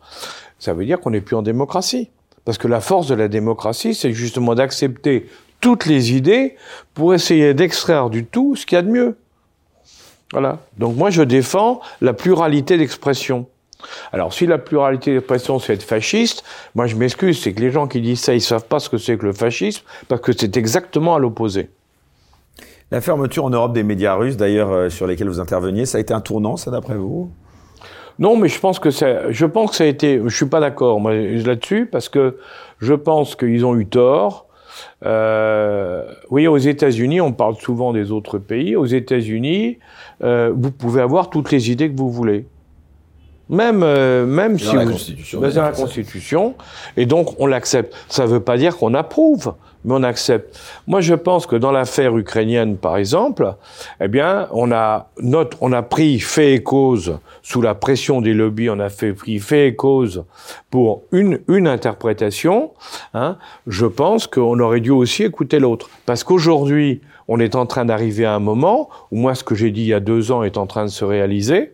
Hein, et là, on, va on s'aperçoit peu à peu, alors ça fait des révisions déchirantes évidemment, hein, mais on s'aperçoit peu à peu qu'il y a déjà deux ans, on savait exactement ce qui allait se passer aujourd'hui. Mais le problème, c'est que si vous disiez ça à l'époque, vous étiez tout de suite classifié, oh là là, il est pro-russe, il est machin. Non, moi, je pense que les Russes, là-dedans, ils ont accumulé des erreurs, ils ont fait de grosses erreurs, de, erreurs de services de renseignement, erreurs stratégiques, il y a eu beaucoup d'erreurs. Bon, mais d'un autre côté, on peut pas nier non plus l'histoire, et l'histoire, elle, elle, elle, compte aussi dans l'analyse. Plus largement, le Covid-19, le changement climatique, et maintenant, vous en parliez, donc la guerre en Ukraine et au Proche-Orient, sont autant de sources d'une limitation euh, substantielle de la liberté d'expression. Ah oui, oui, je crois. Je pense qu'un des, un des problèmes de la démocratie à la française, la démocratie à la française, hein, euh, on se vante souvent qu'on a été euh, parmi les, les, fondateurs de la démocratie dans le monde, ce qui n'est pas tout à fait vrai. Hein. Un pays Voltaire et des Lumières. Ouais. Oui, mais quand vous lisez Voltaire et les Lumières, vous apercevez qu'il avait une conception de la démocratie qui n'était peut-être pas exactement la même que la nôtre. Hein, entre... Mais enfin, ça, c'est autre chose.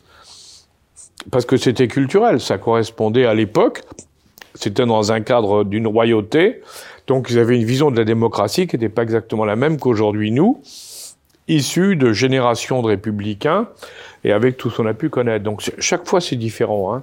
Mais sur le, plan de la, sur le plan de la démocratie, il est indiscutable que notre système, et l'Europe y contribue aujourd'hui, par des réglementations successives, par une accumulation de règlements successifs, nous, nous vivons une aliénation permanente de liberté. Nous avons une réduction de la liberté qui est quelque chose de fantastique, hein, et moi, ce qui me fascine dans cette affaire-là, c'est que des gens comme moi, qui avons vécu une époque beaucoup plus libre, ça nous choque. Mais la jeune génération, ça ne la choque plus du tout. Je vous donne un exemple.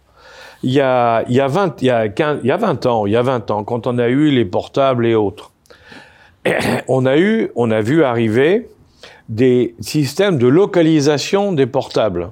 Hein, on appuyait sur un programme, on avait une localisation. Hein, et on a eu des organisations, euh, des ONG et autres, qui sont mis à protester au nom de la moralité en disant, enfin, c'est absolument insupportable. Au nom de la liberté, vous allez fliquer les gens en surveillant où ils sont. Bon, ça, c'était il y a 20 ans. Aujourd'hui, c'est exactement le contraire. Sur vos portables, il y a quantité de choses où automatiquement on communique votre localisation pour pouvoir vous communiquer, vous rendre service. Hein. Vous communiquez où sont les stations-service, les magasins de luxe, les carrefours, ce que vous voudrez. Bon. Mais je suis désolé, il y a 20 ans, on vous disait, mais c'est une aliénation de liberté totale. Ça veut dire que l'État et d'autres gens savent où vous êtes. Et c'est vrai. C'est pas une aliénation, on ne peut plus cacher où l'on est. On a un mouchard en permanence sur soi. On a un mouchard sur soi. Bon, ben, c'est terrible. Hein et dans les voitures, bientôt, vous allez voir, avec les voitures modernes et tous les ordinateurs qu'il y a à bord, on va commencer à vous dire, vous freinez trop souvent, vous roulez trop vite. Bon, où on va là? Alors, on me dit, oui, mais c'est pour le bien des gens. Ah oui, mais si pour le bien des gens, il faut qu'on devienne des zombies et qu'on n'ait plus aucune liberté, alors là, moi, c'est pas mon monde. Alors en parlant de votre monde, justement, j'ai évoqué euh, le terme lumière. Alors on est dans une émission, on est transparent, on parle de tout. Euh, en parlant de la lumière, faut aussi évoquer le fait que vous êtes ouvertement franc-maçon. Ah bah je peux pas nier, j'ai été grand maître d'une obédience. Bah voilà. C'est difficile de dire le contraire. J'aimerais qu'on en parle un instant. Pourquoi bien vous avez euh, intégré ce, ce courant? Oui. Est-ce que est-ce que ça vous a beaucoup apporté, votre appartenance à, la franc-maçonnerie? On entend beaucoup de choses sur l'influence occulte de la franc-maçonnerie en France. Qu'est-ce qu'il en est vraiment? D'abord, vous, votre engagement personnel. Alors non, moi j'ai moi je suis rentré en franc-maçonnerie parce que Pourquoi d'abord? Ah ben moi c'est pour c'est pour une quête spirituelle, c'est-à-dire que si vous voulez, je travaillais tellement que j'avais pas le temps de me forcer à lire des livres pour réfléchir à, euh, sur la métaphysique, sur euh, euh, l'évolution de la pensée, sur les religions, sur beaucoup de choses. J'avais pas le temps, je me forçais pas suffisamment à lire, à, travailler là-dessus. Et parce que je connaissais des gens qui étaient en franc-maçonnerie, je me suis dit si jamais je rentre en franc-maçonnerie, à ce moment-là, comme il y a toute une démarche euh, spirituel et intellectuel en franc-maçonnerie, j'ai dit ça va me faire travailler, ça va me faire progresser, ça va améliorer ma connaissance dans ces domaines-là. Et là, je dois dire que effectivement, ça m'a fait énormément progresser dans ma compréhension, je dirais, du monde. Hein, du monde au niveau des, des, humains, de la valeur, des valeurs fondamentales. Marche humaniste, quoi. Ouais, voilà, exactement. Et donc j'ai été, euh, moi, ça m'a beaucoup apporté. Donc ça c'est clair, il hein, n'y a pas de. Vous êtes rentré dans quelle euh, ah, Moi je, suis rentré moi dans une loge qui était à l'époque à la Grande Loge nationale de France, à la GLNF, hein, parce que j'avais des amis. Hein. Vous savez, les, loges, on va dans une obédience en général non pas parce qu'on fait le choix d'une obédience, mais parce qu'on a des copains qui y sont et que donc naturellement on les suit. Après, le problème qui se pose, c'est est-ce que cette euh, obédience correspond à vous? Parce que vous avez le géo est beaucoup plus matérialiste, par exemple, que nous. Plus à gauche. Euh, plus à gauche aussi. Euh, la GLNF était plutôt au centre. Hein, bon, euh, vous, mais vous en avez d'autres. Vous avez la GL, vous en avez quantité. On a en France une centaine d'obédiences. Avec des rites différents. Avec des rites différents, avec des choses différentes, et chacune qui correspond à quelque chose. Donc, vous pouvez, quand vous connaissez bien la franc-maçonnerie, après, Hein, vous pouvez faire un choix. Vous pouvez dire, bah tiens, il y a telle obédience, il y a tel rite, il y a qui me correspondent mieux. Hein, et vous pouvez y aller. Et vous avez terminé donc euh, grand maître, c'est ça Oui, j'ai terminé grand maître d'une obédience parce que moi j'étais à la GLNF. On a eu un gros problème à la GLNF parce qu'il y a eu des relations épouvantables. La direction du niveau de l'obédience, euh, à un moment donné, a complètement disjoncté, s'est mis à devenir affairiste à outrance. Ah oui, voilà. et voilà. Et à ce moment-là, oui, voilà. Ben, il y en a, il y a des risques, hein, bien sûr. Ça arrive régulièrement dans les grandes obédiences. Bon, à l'époque où moi j'y étais, il y a eu une, une, de ces fameuses dérives. Bon, et un, un certain nombre de, de, frères, comme on dit, de cette obédience, ont dit on peut pas rester là-dedans avec ce qui s'y passe. On a claqué la porte, on a créé une nouvelle obédience. Et on était 15 000. Donc c'est pas rien quand même, si vous voulez. Hein, on est parti à 15 000, on a monté une nouvelle obédience dont ils m'ont élu le premier grand maître. Donc je me suis retrouvé grand maître, euh, chargé de remonter la machine et de la relancer. Qu'est-ce qu'il en est aujourd'hui de l'influence de la, de la franc-maçonnerie en France? Parce que ça c'est aussi... Elle, elle a beaucoup diminué, elle a été très puissante. Alors la franc-maçonnerie, ça a été la toute puissance sous la Troisième République. Au niveau des politiques actuelles, est-ce qu'il y a encore autant de... Il y en a, mais beaucoup moins qu'avant. Non, alors pour être clair, hein, aujourd'hui. Macron, il est euh, franc-maçon ou pas Après vous? Non, je pense pas. Non, non, je pense pas parce que non, non si vous voulez, aujourd'hui, il faut dire les choses en face. Hein. Aujourd'hui, le réseau le plus puissant en France, c'est pas la franc-maçonnerie, c'est le LBGT. LGBT, vous voulez dire LGBT, pardon. C'est eux qui sont les plus puissants. Pourquoi? Parce qu'ils se sont regroupés les différentes tendances, si vous voulez, sont regroupées et exercent une pression extrêmement forte parce que ce sont des groupes d'influence et des groupes d'oppression très forts. Parler de lobby, oui. Ah oui, c'est un véritable lobby, un lobby considérable considérable. Et donc c'est aujourd'hui, moi je pense qu'il n'y a pas photo, hein, c'est eux qui sont beaucoup plus puissants que la franc-maçonnerie. Ah, donc vous pensez que c'est le lobby LGBT aujourd'hui qui ah oui, il n'y a pas de problème. Il n'y a pas de problème. Et c'est pas du tout une critique. C'est parce que quand, une, quand des minorités se regroupent et, et, et essaient d'influencer, euh, si elles, si elles sont composées de gens qui réfléchissent un peu, ben, elles peuvent être extrêmement efficaces. Vous avez suivi cette semaine, il y a eu une polémique là sur LCI. C'était, euh, crois, Guillaume Roquette, l'un des directeurs de la rédaction de Figaro Magazine, qui a émis le fait que Emmanuel Macron ait pu choisir Gabriel Attal parce qu'il était euh, aussi homosexuel. Et il a parlé d'émancipation. Et, ah, la séquence a été retirée d'LCI. ça a fait une bah, polémique ça, sur les réseaux. Pas, ouais, non, mais moi c'est pas ça. Moi je pense pas que Moi, c'est pas dans cet esprit-là que je le que je le dis. Moi, ce que je pense, oui, parce que vous savez non. très bien que ça va, ça peut être exploité dans ce sens-là. Oui, non, oui, non, non, puis c'est même pas ça, si vous voulez. C'est que, bon, si vous voulez, moi j'ai connu l'époque où on dit ah, mais ça c'est des, j'entends encore aujourd'hui. Hein. Ah, mais moi j'ai perdu un poste parce que les francs-maçons ont été contre moi. Ben, quand j'entends ça, j'ai les bras m'en tombent parce que dans 99% des cas, c'est des gens qui fantasment et qui essaient d'expliquer leur échec en essayant de trouver un coupable. Alors, vous savez, la création du coupable, c'est un sport national en France. Hein, on est les rois de la lettre anonyme. hein. Donc, euh, on a toujours, on a toujours besoin de coupables. Alors, pendant des années, le coupable. Alors, on a connu ça sous Vichy. Hein. Sous Vichy, pendant la Guerre mondiale, les francs-maçons, il y avait les juifs et les francs-maçons. Alors ça, c'était des monstres. Il fallait les mettre dans des camps de concentration parce que c'était des dangers publics. Bon, faut arrêter. Bon, c'est pas vrai. Un, franc-maçon, tous les francs-maçons, ils jurent de défendre la République. Quand, quand ils rentrent, on rentre en franc-maçonnerie, on jure de respecter les lois de la République. Et pas de faire passer euh, l'ordre maçonnique avant mais non, euh, la mais justice. non, euh, mais non, justement, justement. Alors si les gens connaissaient un peu mieux ce que c'est, ils diraient pas des âneries. C'est c'est clair. Hein ça veut pas dire, bien entendu, mais c'est pour ça que je vous disais tout à l'heure pour les groupes euh, divers, quand vous êtes dans une loge, vous vous voyez une fois ou deux fois par mois, hein Bon, eh ben, la loge en question, au bout de 5 ans, 10 ans ou 20 ans, ben, c'est difficile de pas devenir copains les uns avec les autres. Donc, quand vous voyez quelqu'un d'autre à l'extérieur, eh ben, c'est un ami. Avec un ami, vous réagissez pas de la même manière qu'avec un inconnu. C'est normal, c'est humain. Hein c'est pas ça qui fait que tout est manipulé, tout est magouillé et qu'il y a les gens qui vont venir vous tirer les pieds la nuit. Bon, on c'est du ridicule achevé, quoi. Alors, ça nous amène à parler à présent euh, de l'actualité. La transition, elle est simple pour la dernière partie de cette émission. Euh, quel regard vous avez eu sur cette euh, riche semaine politique avec cette nomination de Gabriel Attal, qui avait un peu quand même sur la dernière ligne droite déjoué les pronostics, parce qu'on attendait plutôt euh, le maire, euh, le cornu, Darmanin, Ouais. et puis euh, euh, une, une ascension fulgurante. bah, Quand même, je- 34 ans, c'est le plus jeune Premier ministre de toute l'histoire de la Ve République. Avant, Voilà, euh, mais oui, mais là, il faut faire attention, si vous voulez, parce que tout dépend de ce qu'on pas entend. des années, ouais, non, mais il faut, il faut voir qu'est-ce qu'on entend par Premier ministre. Sous la quatrième République, le Premier ministre, c'était, c'était vraiment le chef du gouvernement qui faisait la politique. Bon. Ouais. Quand De Gaulle est arrivé, De Gaulle a dit, attendez, le Premier ministre, il gère toute une série de domaines, mais les domaines régaliens, c'est moi. Donc il y avait quatre, cinq domaines tenus par le président de la République et le reste qui était tenu par le Premier ministre. Aujourd'hui, le Premier ministre, il est aux ordres du président de la République et il ne fait que ce que lui dit le président de la République. Son rôle, en définitive, c'est d'être le fusible. Hein, C'est-à-dire que s'il y a un problème, on vire le, on vire le Premier ministre on se lave les mains en disant ben, c'était pas moi. C'est ça. Donc, si vous voulez, le système a complètement évolué en, en 40 ans. Hein. Depuis 60, depuis 58, donc oui, même que dire 40 ans, depuis, depuis 60 ans. Le système a évolué. Aujourd'hui, le Premier ministre, le il est nommé par le Président pour être l'exécutant fidèle et obéissant des décisions du Président. affaires courantes, vous voulez dire? Ben oui, dans tous les domaines. Il n'a aucun domaine où il est indépendant. Aucun.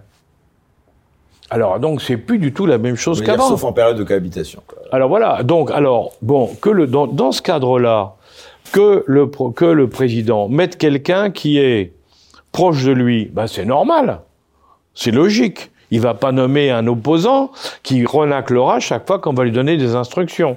Donc il prend quelqu'un qui est proche de lui. Bon, qui prenne quelqu'un qui est accepté par à peu près tout le monde, c'est plus facile. Hein Or, on sait très bien que là, dans, la, dans ce qui s'est passé, euh, Monsieur Le Cornu, qui était un bon candidat, indiscutablement, il a été rejeté par François Bayrou parce que Bayrou n'en voulait pas en disant Le Cornu. Donc, euh, Bayrou fait encore. euh, Ben oui, mais, ben oui, mais parce que. Bayrou représente, non, mais c'est pas ça, mais Bayrou représente un certain nombre de, de voix à l'Assemblée nationale et au Sénat, et aujourd'hui où il n'y a pas de majorité, si en plus la minorité importante que représente l'équipe du président, si une partie s'en va, en l'occurrence la tendance Bayrou, eh ben c'est dramatique parce qu'il n'y a plus de majorité impossible quoi qu'il arrive. Donc il est obligé d'écouter Bayrou et il dit bon bah il veut pas de Le Cornu, je le prends pas. Bon, Darmanin, là c'est là c'est la gauche de la gauche qui dit pas Darmanin, pas question, c'est épouvantable et tout. Bon, alors ben par élimination, on arrive à celui qui est le plus consensuel et qui attale. Bon, logique. Donc je trouve ça assez logique. Ah, il y avait Bruno Le Maire aussi que vous avez oublié. Ah, mais Bruno Le Maire, c'est pas du tout la même chose. Bruno Le Maire est perçu certain. Je pense qu'il est perçu par le président comme un candidat dangereux. Parce que Bruno Le Maire a toujours joué son jeu euh, alors je dis pas que les autres le jouent pas non plus, hein, mais je pense qu'il y a, bah oui, parce que là, a a une une méfiance. Attal pour 2027. Oui, mais bien sûr, oui, mais, Attal est pour 2000, le même qu'on disait, Attal sera le candidat à la mairie de Paris. Donc Attal, il est pour la mairie, de- candidat à la mairie de Paris à la place d'Hidalgo. Attal, il est le futur candidat à la première de la République. Ça permet de démolir Philippe, comme ça, Philippe, c'est fini. Il s'en va. Ben oui, mais faut voir. C'est tout ça, c'est de la politique, si vous voulez. Hein. Et puis de contrecarrer aussi euh, le jeune âge de Bardella. euh, Alors voilà, puis alors je pense que ça, ça aussi, c'est un moyen de taper sur ce sondage qui a fait beaucoup de bruit il y a une semaine, qui montrait dans les 50 personnalités françaises les Le plus aimées, il y avait Bordela. Le seul politique... Bardella, pas Bardella, Bardella. pardon. Oui, le seul politique euh, apprécié, c'était Bardella. Et donc, et, mais par contre, juste derrière, après le 50e, il y avait Attal. Donc de faire rentrer Attal dans les top 50, euh, ben, c'est un bon coup pour la majorité. Hein, parce que ça permet aussi de dire, ben voilà, j'ai un gars qu'on va faire monter pour être un opposant. Et moi, je pense que on en réalité, fait un bon coup finalement. ah ben c'est facile. Ou Attal s'en sort dans les deux ans qui viennent et il va être candidat à président de la République contre Marine Le Pen. Hein, euh, ou, et avec ce côté jeune, euh, bien sûr, hein, ou Attal se plante à cause des européennes ou à cause d'autre chose, mais en tout cas, ils auront grillé, ils auront grillé quelqu'un qui a des capacités, voilà. Donc je pense que non, euh, on est, on est là, on est dans la politique pure et dure. Hein. Alors, il faut pas parler technique, il faut pas parler. euh, non, ça c'est pas ça. Hein. On est dans la politique. Alors, on va quitter le sol euh, français, on va dire un instant, pour parler de ce conflit si sensible au Proche-Orient. Euh, justement, et là, on attend avec impatience euh, euh, et intérêt donc votre interprétation. D'abord, est-ce que vous attendiez ou est-ce que vous avez été surpris par cette attaque du 7 octobre dernier? Bien sûr, comme tout le monde, on a été, on peut être surpris par la violence de l'attaque et, la- et surtout la- le, le montage, la complexité de l'attaque qui a été faite. Hein. Euh, je crois que bon, les, les Israéliens se sont fait avoir là-dessus. On le sait maintenant. Ils avaient les infos, ils n'y ont pas cru parce qu'ils ne croyaient, ils ne pensaient pas que le Hamas était capable de monter une opération de ce genre.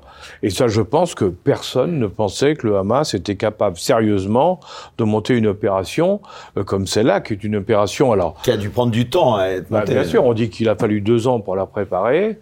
Euh, il a fallu la préserver le secret quand même. Il y a, même s'il y a eu des fuites, il fallait quand même préserver le secret.